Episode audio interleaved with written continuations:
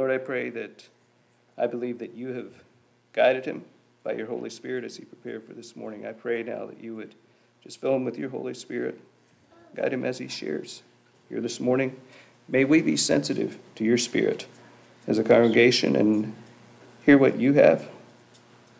Lord, I pray that we would put in practice what we hear, that you will be honored in this church and through our lives.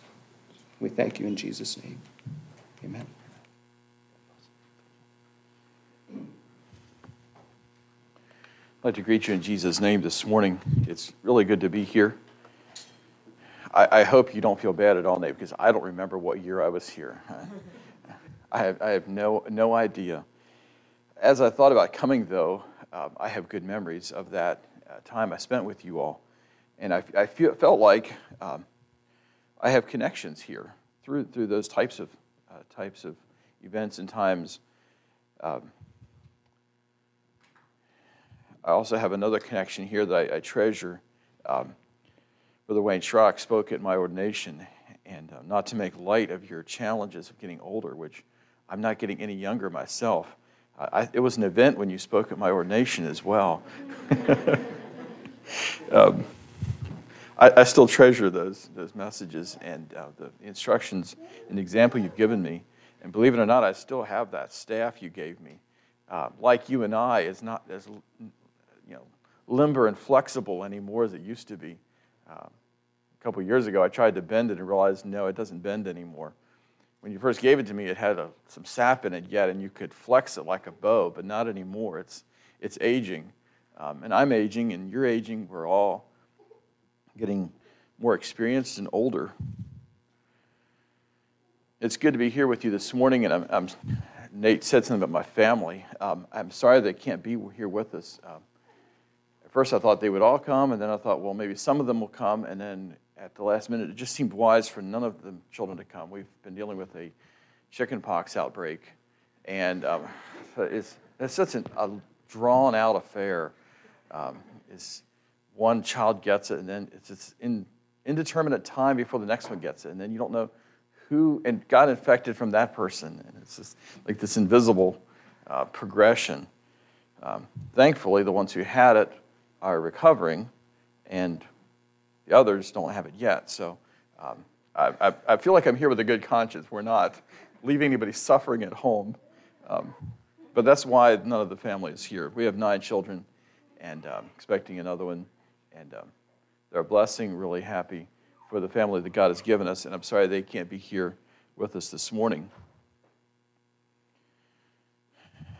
Like was mentioned, the subject I was asked to address is um, the role of a deacon. And the, the title I've given for this message is, is The Deacon, a Servant of the Church. And I was asked to share with you all regarding the role of a deacon from a deacon's perspective. Uh, I've been endeavoring to fill this role for quite a number of years it, it's hard to believe that it's been over 18 years. It was December of 03, so it's, you know, it'll be, it'll be 19 at the end of this year. Um, as I thought about sharing about this, Paul's words in Philippians 3 came to mind very quickly. I don't consider myself to have attained or already been made perfect. This is not a, uh, this, is, this is how you do it as a deacon. Uh, the message won't be that at all. Um, in fact, when I consider the number of years I've been ordained, I, I keep thinking, you know, I, I, should be better at this than I am after all these years. Um, but I want to share um, what God has laid on my heart this morning with you all. Some, uh, some of what I share might not exactly overlap with what your leadership team is planning um, because there are differences of administration. And I think that's a beautiful thing. It's, it's a good thing that there are differences. And I find it fascinating that while God's Word clearly talks about leadership in the church, there's not a lot of specifics about how that leadership gets fleshed out, how the process works. Uh, we have titles, but sometimes they're used interchangeably, and it's not always clear exactly how they should be used. Um, But I think God gives us some, some, some leeway for understanding how uh, church leadership should work. But I am dedicated to this work of a deacon, and I want to share this morning what I believe that the role of a deacon can add to the local church. And I, I trust this will be beneficial as you think about it, as you think about the overall process and uh, how you'll relate to this new role and uh, who, how you think about qualifications, which I, I don't really intend to talk a lot about qualifications of an individual per se. Um, I felt led more to talk about the role and, and how um, this, I believe, can affect the church. I'd like to read two passages. In fact, these are the extent of the passages in the New Testament regarding deacons. And as we read, there are two questions, two overarching questions that I hope this message can answer or help you find the answer to. And that is what is the significance of a deacon's role? And what is the value of a church having a deacon? Now, before we read this, the text, I want to break that down for the children. So, significance and value, those are big words. Uh, what, what does it mean? And what are we saying that a deacon can do for the church? Well, if you're in school and you go to math class, what's something that'd be significant and valuable? Well, if you're a student and you go to math class, I suspect you would like if you could take a calculator with you to class. Now, I work with finances, and Brother Dave here works with finances, and I think he'd agree with me that a good calculator is just key. Um, and anybody that uses a good calculator, you, know, you have your settings, and you, it just it's set the way you like it. A calculator is really significant. I think the teacher would tell you if you're in math class, get rid of the calculator. That would be very significant. It would make a big difference in how quickly you could do your math and how accurate you would be. You would get, hopefully, you would get hundreds all the time if you had a calculator. It would add tremendous value. And I think if, if your children are like my children, yes, you would really jump at the chance to take a calculator to math class. So that's not really a good analogy totally for a deacon in the local church. But I think it communicates some of what I think can happen as a church adds offices that can really uh, empower and contribute greatly to the work of the church. So, thinking about significance and value this morning, let's go to the book of Acts. Um, I'd like to read um, Acts 6, and I'm going to start in verse 1. And then we'll turn over to 1 Timothy chapter 3.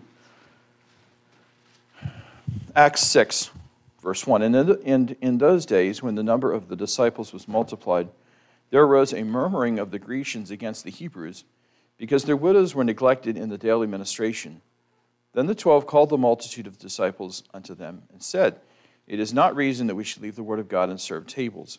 Wherefore, brethren, look ye out among you seven men of honest report, full of the Holy Ghost and wisdom, whom we may appoint over this business. But we will give ourselves continually to prayer and to the ministry of the word.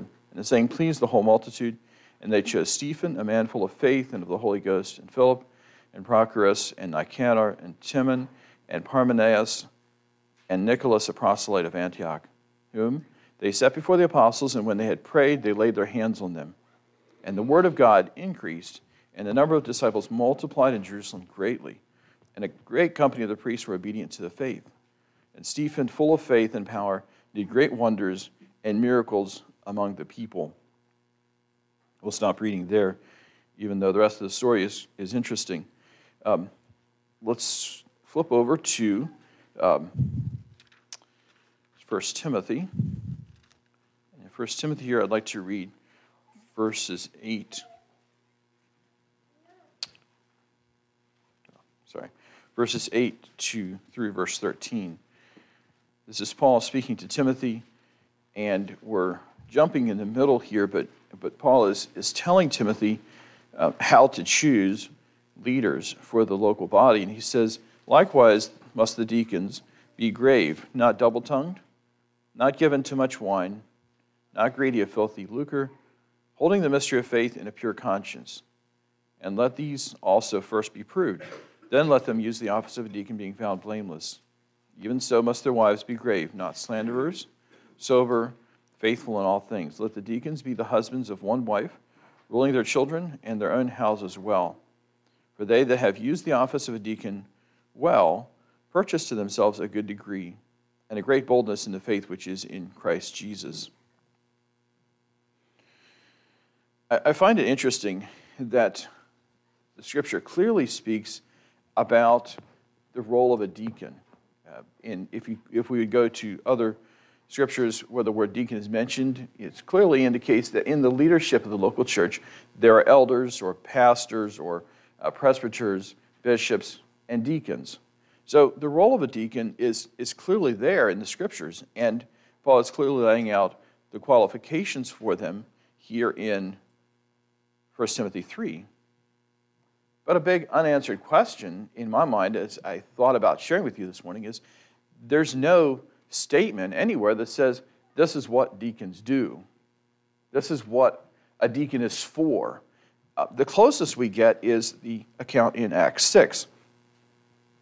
But you'll notice that in Acts 6, they are not called deacons.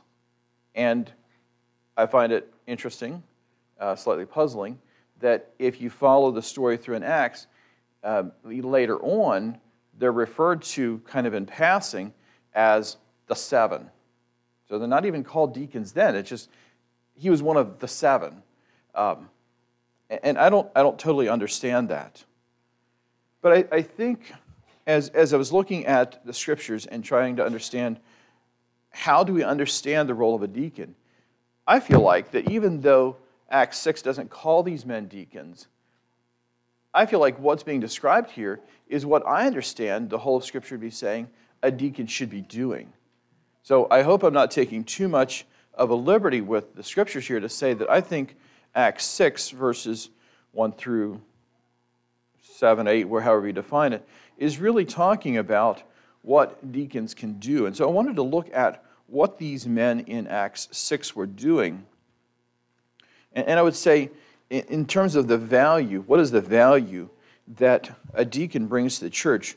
Well, really, the value is of, of the service, the value that a deacon brings is the service that he performs to the church. Now, in Acts 6 here, there was a, a problem, a very practical problem. The scenario is that the church is growing quite rapidly. It says the number of the disciples was multiplied. And I, I picture this dramatic and sudden increase in church membership. And those who are, who are ordained here can probably identify this with this. There's more people, uh, there's less time it seems to go around to looking after all of the needs, and you start, your head starts to spin, and you're like, what are we going to do next? How are we going to deal with this? And, and I see that happening to the apostles. Um, there's a problem. There's a lot of people, there's lots of needs. Um, and in those early days in Jerusalem, I've long had the picture that there were people who who came to Jerusalem. This outbreak of faith happened. It's a new thing. People are there, came to Jerusalem, left their homes, their, fam- their extended families behind. They've entered into this new way, and there's a lot of practical needs. People need cared for. And in this situation, this ends up being some Grecians who are not happy because they feel like the Grecian widows are being neglected when the food's getting handed out. Now, that's a practical problem. Somebody's not getting enough food. Well, it doesn't say that it's actually what's happening. It's inferred, at least. How much of that was perception? How much of it was actual? I don't know. But I've been in church leadership long enough to know that sometimes what's important is the perception more than the actual there was a perception that there's an unfairness. It's not right. Something not right is happening here. It ought not to be this way. And what the apostles realized they needed is they needed someone to serve this very practical need. And they bring men in to do this very thing. I find the, the word deacon, even though it's not used here, applicable here because the word deacon means a servant or an assistant. And I, I find the story in Acts 6 telling us that there's these men who have been chosen to serve the church.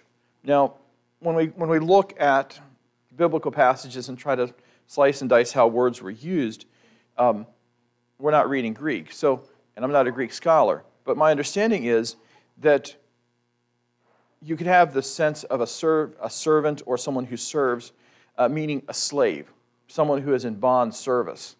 they they've been pressed into this act of service. Um, that's not the word that's used here for the deacon. There's another Greek word that indicates that pressing into service of a slave. Nor is the word that's translated deacon um, the word that gives the sense of a waiter or an attendant. Again, there's another Greek word for the person who would uh, serve your table at a restaurant or um, serve as someone who comes along to you know, give you a, a drink of cold water on a warm day. But the sense here is someone who is an executor or an agent. The word deacon gives the sense of someone who is uh, doing the work of someone else. And that's why I think the term deacon really fits these men. Because the service they're called to here is to do work that the apostles saw needed to be done, and they feel like they should be doing it. And, I, I, and I get that from verse 2. They say, It is not reason that we should leave the word of God and serve tables. So the apostles felt like it needed to be done. They felt like it was their responsibility to see that it happened. But they said, We can't do this.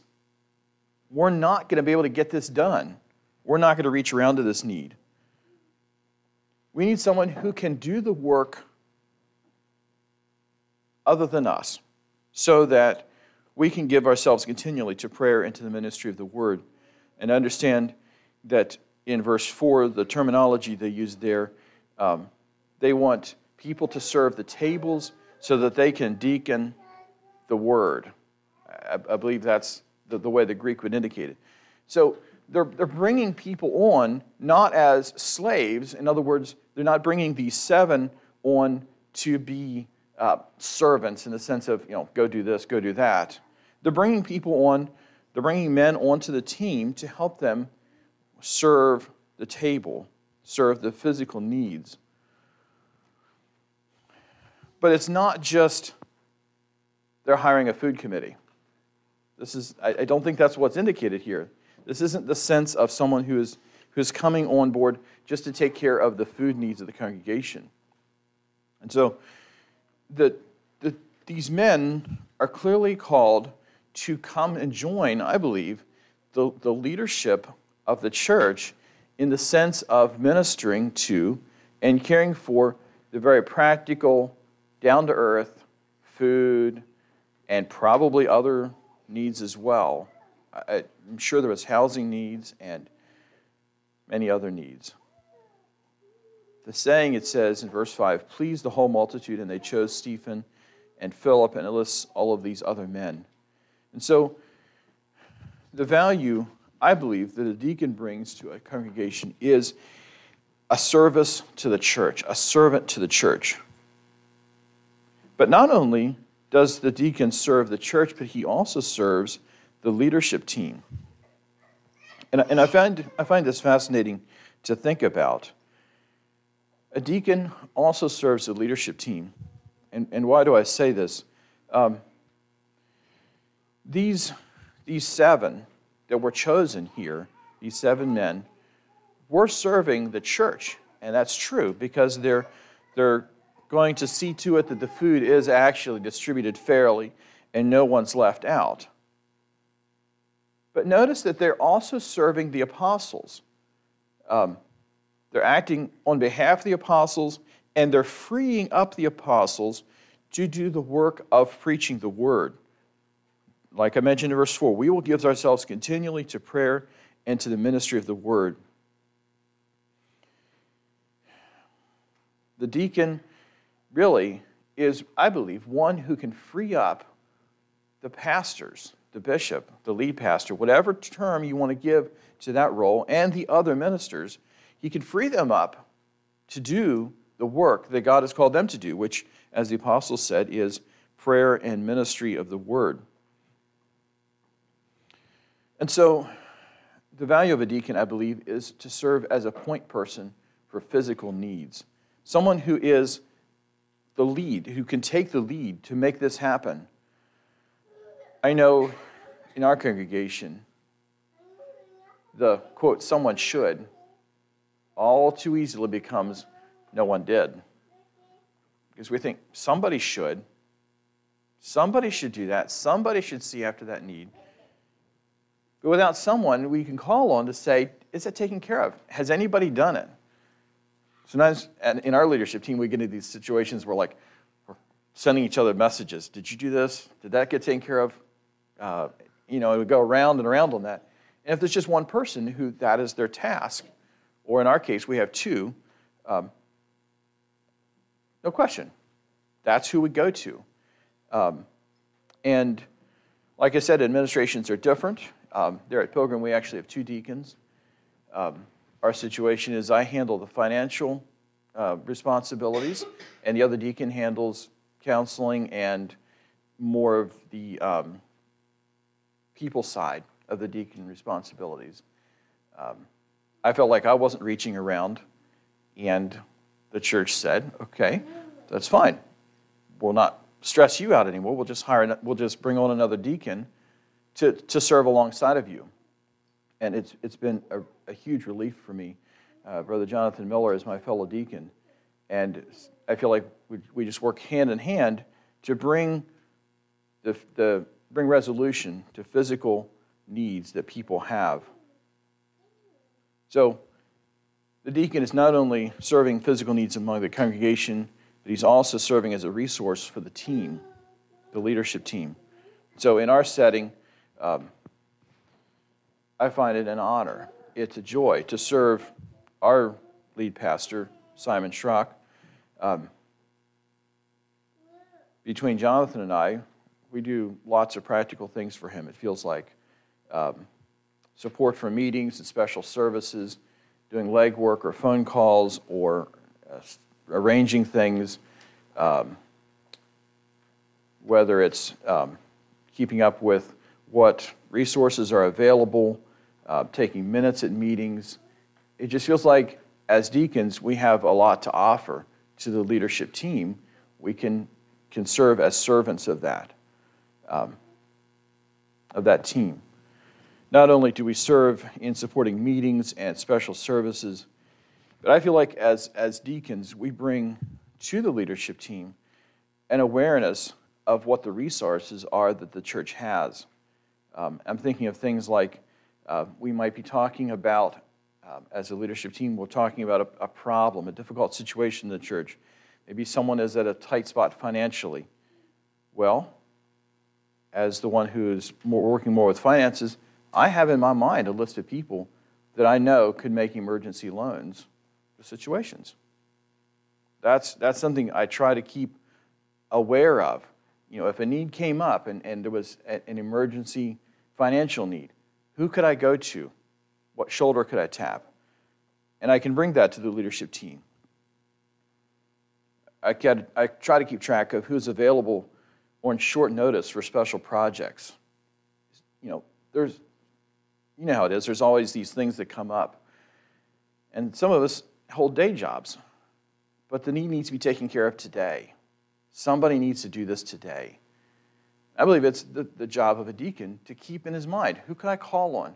Who is free for this kind of task, whether it's um, offering a ride to someone or help someone shop for a car or you know help in many different ways who has experience and wisdom for specific topics. This is something that I find really helpful because I don't know a lot of things. There's a lot I don't know. And wisdom is often needed as I relate to physical needs, as I relate to people's problems. As a deacon, I try to understand who um, in the church has wisdom for this kind of situation. So if someone comes to me and says, "Hey, I'm, my, my car is having problems, it's you know, getting old," Well, I'm not a good person to shop for cars. I'll tell you that right away. It's not my expertise. But I do know men in the congregation who I would be very happy to call up and say, hey, this person needs a new car. Can you help them figure out what's going to suit their needs and solve their problems? Um, and there are other things. Just recently, uh, there's a brother who's, who's thinking about a career change and he's thinking about a different job. And I can say, you know what? There's this other brother. You need to go talk to him about that. I know you want to get into this line of work. You need to talk to this brother because he can give you valuable insights about whether that would work for you. And your option B is this okay, so here's the person you need to talk to about that. This is what you need to do. And so I believe that the, the value of a deacon is a resource for the leadership team, helping them stay aware of and fully up to speed on what resources a church has to meet the needs among them.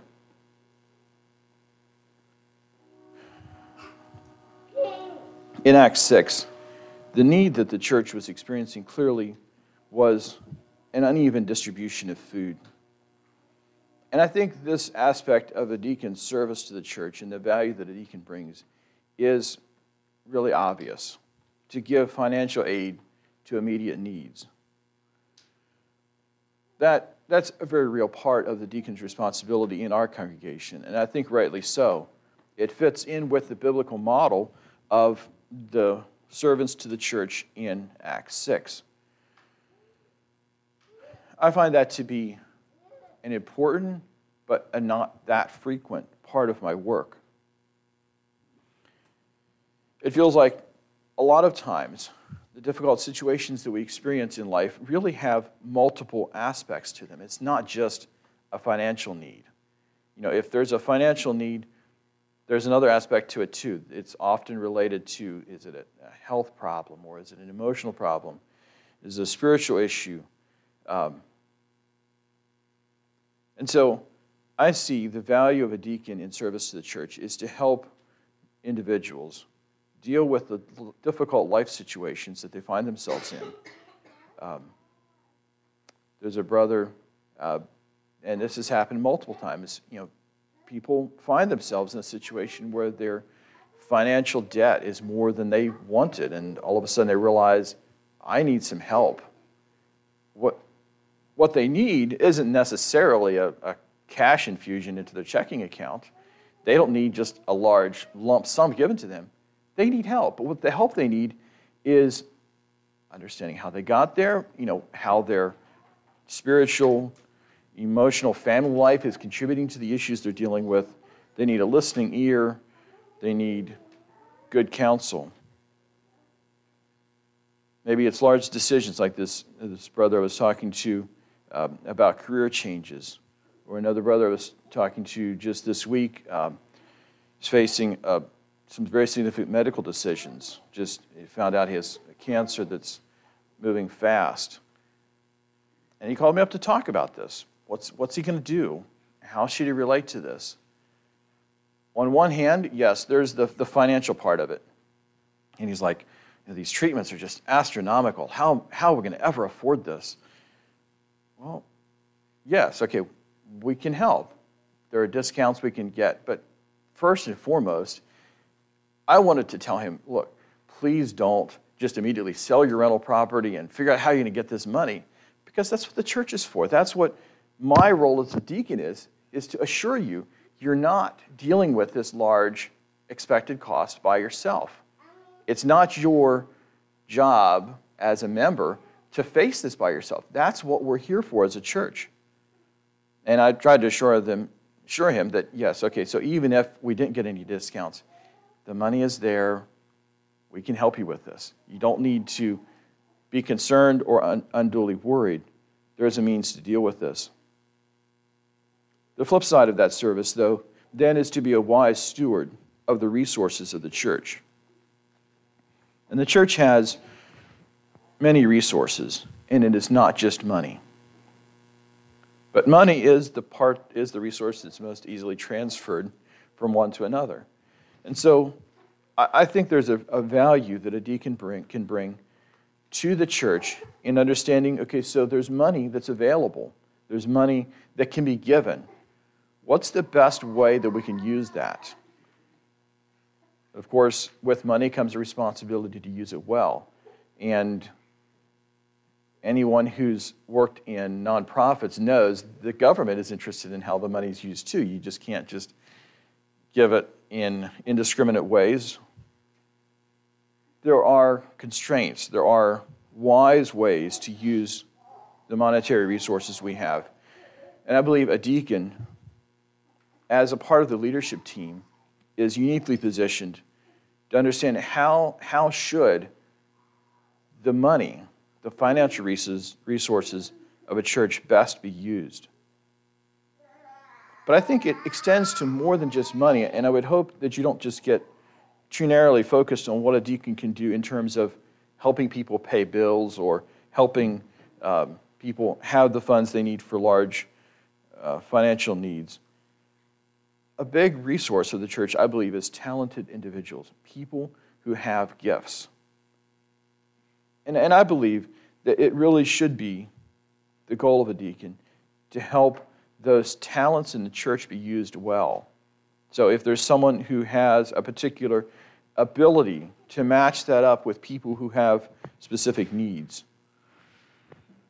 with that comes, I think, a need for the deacon to help, or he can help, focus the church's energy and to give leadership on that. I think I've found, and I don't know how it is here, um, it's easy to have good ideas, and it's good to have dreams and things that could be done. But there's often a need for someone who can say, We can do this. We have the resources, we have the people, we have what we need. We could actually do this. Let's make it happen. They can provide leadership for that kind of thing. That can make a way, open doors, make things happen. Where our current energy is, and my current energy, maybe I should put it that way, and, and some of our church is, is in relation to refugees. And I've, I found that really enjoyable. And I hope we can continue to open doors in that regard. That's not part of this message, and I'd be happy to talk to you about what we're doing later. But it's, it's those kinds of things where I see, from my own perspective and my own experience, it's all too easy for the leadership team to have ideas about what could happen. But someone needs to step out and say, Yeah, I know the resources, I know the people, we can do this, we can make it happen. The value of a deacon is not only service to the church and service to the, the leadership team of the church, but it is really also a service to God. And I, I wanted to emphasize that this morning that really the deacon's responsibility is to God.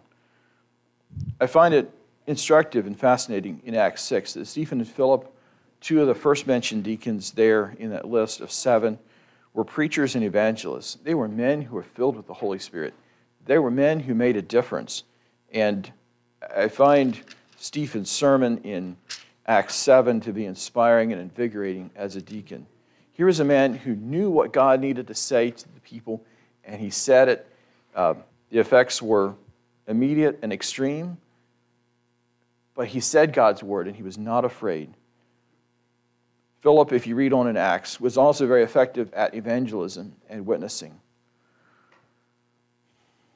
the faithful deacon in his service to God, 1 Timothy 3.13 says that, and this is reading from the Holman Christian Standard, he says, it says, they acquire a good standing for themselves and great boldness in the faith that is in Christ Jesus.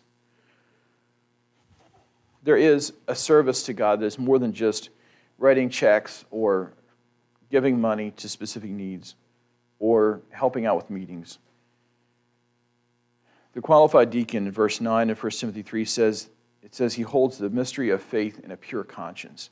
And I think this is why we do well to look carefully in the selection process for a deacon. The deacon really is a servant, a steward, responsible to God for the discharge of his work. But why, why do we ordain a deacon for this? Couldn't pastors do a lot of this? Isn't this really what you know, Dave and Nate and um, you know, the others, isn't this what they're doing already? Well, clearly the apostles in Acts 6 realized that they weren't doing this. There was a, a need that was being met that they couldn't meet. And just like the apostles in Acts 6, I think that there is a very definite need that the pastors are, should be doing a work of teaching, counseling, prayer, spiritual guidance. They could be doing all of these practical things, but is it really wise for them to do that? They likely shouldn't be serving these practical needs because they shouldn't be distracted from the very valuable work that they're doing for the church. I think asking the question, couldn't the other ministers do this, um, shows up the closeness between a pastor role and a deacon role. If you look at the qualifications in 1 Timothy 3, they're strikingly similar between the, the pastor and the deacons. There's not really that much difference. But I find it instructive that the deacon's role does not include apt to teach. Now, I enjoy teaching, but I have to remind myself that myself that is not what I'm called to do as a deacon. My role is a practical role, and at, at one point I did preach more regularly. Um, at this point, um, I would call myself the relief preacher. Um, I preach once a quarter, but what that works out to be is, oh, you know what? You know, everybody else has be gone this next Sunday. Um, who's going to fill in? Well, that's me. You know, there's some kind of scheduling glitch. Fine, that's that's what I'm there for. My fellow deacon does actually take a full regular turn preaching, but I don't. Um, and, and, I'm glad for that. I, I think it allows me to focus more on the deacon responsibilities I have. But I do think the similarity in qualifications is part of why I think it's wise and biblical to see the pastors and deacons as part of one team leading the church together. This is not two different types of offices in the church. It's really close. They're really very close together. And that's why I don't think a layperson can do this. Because you could also ask the question not only could the pastors do this, well, maybe lay people could do this. Well, I'd like to say specifically that I want to commend the person among you, and I don't know who it is, that handles the finances of the church. It's an important role and a crucial stewardship. And it's a demanding job, and my hat's off to you. Um, but I think there's a need for a deacon, someone who's part of the spiritual leadership of the church to address people's needs. Like we said before, people are whole beings, and their physical and financial needs don't exist separately from their spiritual and emotional needs. And from my experience, a team approach to caring for people in the congregation is so much better. So I, I'm coming to the situation from the standpoint of financial needs. So we're talking about a situation. The pastors are looking at it from the spiritual side. How's he going to care for his children? What's, how's his child training going? I'm thinking, how's, how are his bills getting paid? What's he going to do in the meantime until he gets this other job? We're, we're coming at the same problem or the same situation, but from different perspectives but we're part of the same team. It's, it's, a, it's a leadership team that is caring for this person. And it just seems so helpful that the one who is tasked with overseeing physical care is a part of the same team that's overseeing spiritual care. That has just worked well for us. Secondly, I would say that ordination to the deacon role gives a compulsion and authority to the one serving. And I don't think that should be taken too far, since a deacon is a steward He's responsible both to the local body and to God. So, not to overstate this. I find for myself in my deacon ordination a parallel to Paul's description of his compelling call to preach. He says, For if I preach the gospel, I have no reason to boast because an obligation is placed on me. And woe to me if I do not preach the gospel. For, I, for if I do this willingly, I have a reward, but if un, unwillingly, I am entrusted with a stewardship. I believe that ordination communicates that this task of deacon responsibility is not a job I have. This is not something I'm going to be voted off of next year or the year after or whenever I decide that I don't want to do this anymore. This is a calling from God to minister to practical needs. It's a directive of God through my brothers, yes, but it's a directive from God to serve the church. And I feel compelled to do it. And I feel compelled to speak into situations. Not because somebody hired me for this job or I was voted in, but because God's laid it on me to care for these situations.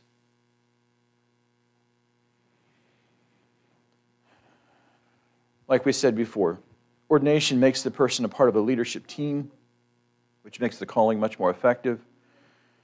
In supporting the pastors, in supporting the leadership team, I feel like I can give much better assistance because I was a part of the conversation about the whole need, not just the financial need. There is a lot that lay members can do. Ordaining a deacon doesn't mean that the church can just relax. Okay, now we have pastors and deacons, so, okay, I can just lay off and not do anything anymore. I find myself incredibly indebted to lay members.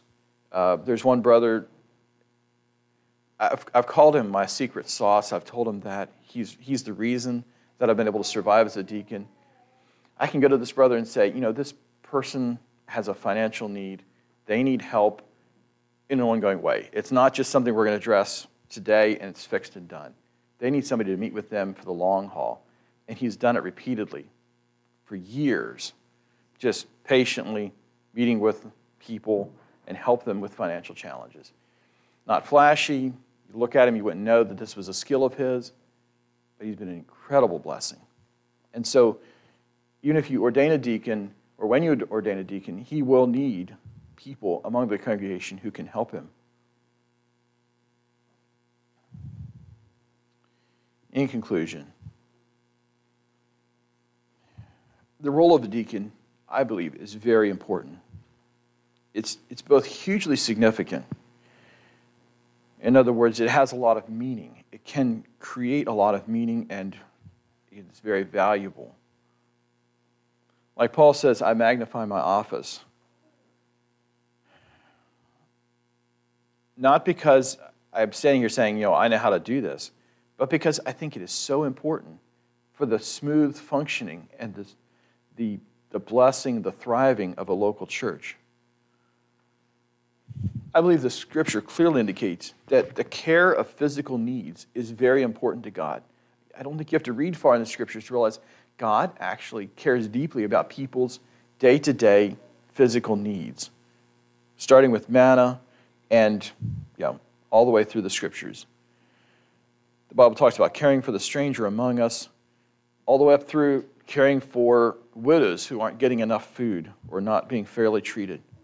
God cares about physical, material needs.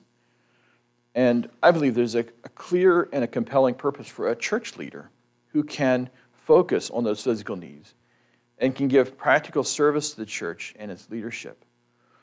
So I'd like to bless you all as you look out from among you a man to fill this role and to serve the church in this way.